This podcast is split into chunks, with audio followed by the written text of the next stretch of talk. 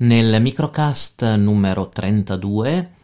ci occupiamo di proxy e quindi ci occupiamo di un, di un aspetto tecnico che è molto risalente, eh, se ne parla da, da più di vent'anni, ma che è molto importante dal punto di vista della sicurezza. Anche in questo caso per il vostro patrimonio di conoscenza, il percorso di formazione che state facendo sulla cyber security personale, non c'è bisogno di conoscere nei dettagli gli aspetti tecnici, soprattutto se non siete degli informatici. Però è interessante comprenderne il funzionamento e capire perché può essere eh, può essere utile in, in, determinati contesti. Tra l'altro, quando abbiamo fatto il piccolo podcast su Tor,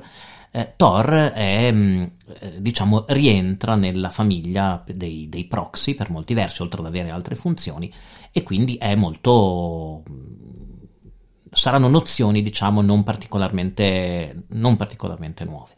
Vi dicevo che di proxy si parla da, da tantissimi anni eh, tendenzialmente semplificando molto, un proxy è un server che elabora delle informazioni che provengono da un sistema, e quindi immaginatevi dal vostro computer, da una persona, da un utente, e gestiscono questo traffico per eh, determinate finalità. Eh, il proxy funziona un po' da intermediario, cioè si pone in mezzo tra eh, un, in un normale flusso di comunicazioni tra eh, un client e un server dei, dei siti web e mh, mm, gestisce le richieste che arrivano dal nostro computer, le rimbalza, le rinvia al servizio che noi cerchiamo,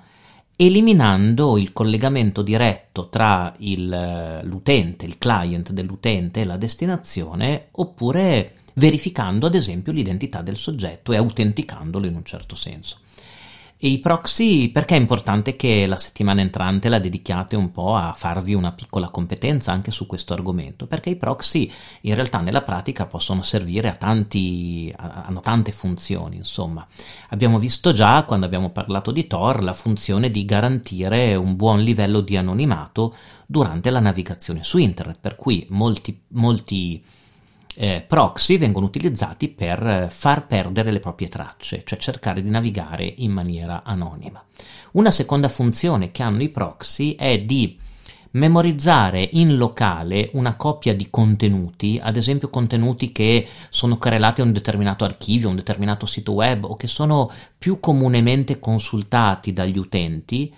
per fornirli a chi sta interrogando quei contenuti senza dover ogni volta accedere al server di partenza, insomma, che in realtà è poi il server di destinazione del, del collegamento. Questo è molto utile, si crea una sorta di banca dati eh, ulteriore che facilita le, le connessioni. Ehm, terza funzione che possono avere i proxy, funzionare da firewall. Noi abbiamo già fatto il microcast no, sul funzionamento del, del, firewall e quindi possono essere dei veri e propri filtri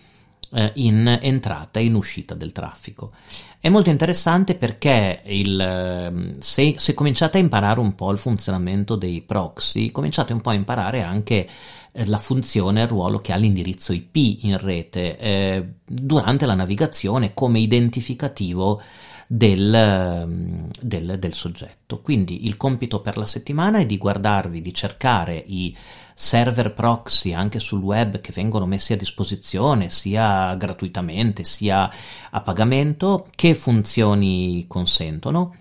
Eh, se permettono mh, un buon livello di anonimato, ma anche di aggirare determinate restrizioni che ci sono, ad esempio, sul, sul web, Tenete presente che alcuni servizi proxy ci sono anche per gli smartphone, si possono anche configurare sui nostri dispositivi. Vi potrà capitare di dover usare un proxy, ad esempio, quando siete fuori dall'azienda o fuori dall'ente e volete, ad esempio, accedere alla biblioteca eh, del, dall'esterno o a un archivio dall'esterno. Quella è la funzione essenziale del proxy. Quindi questa settimana sarà per voi abbastanza intensa perché anche dal punto di vista tecnico l'analisi dei proxy è non è, non è, semplicissima, vi consiglio di provarne un po' anche sul web per cercare di capire, di leggerne il funzionamento e capire come possano funzionare e noi ci sentiamo invece la settimana prossima con un altro microcast sempre su cyber security personale.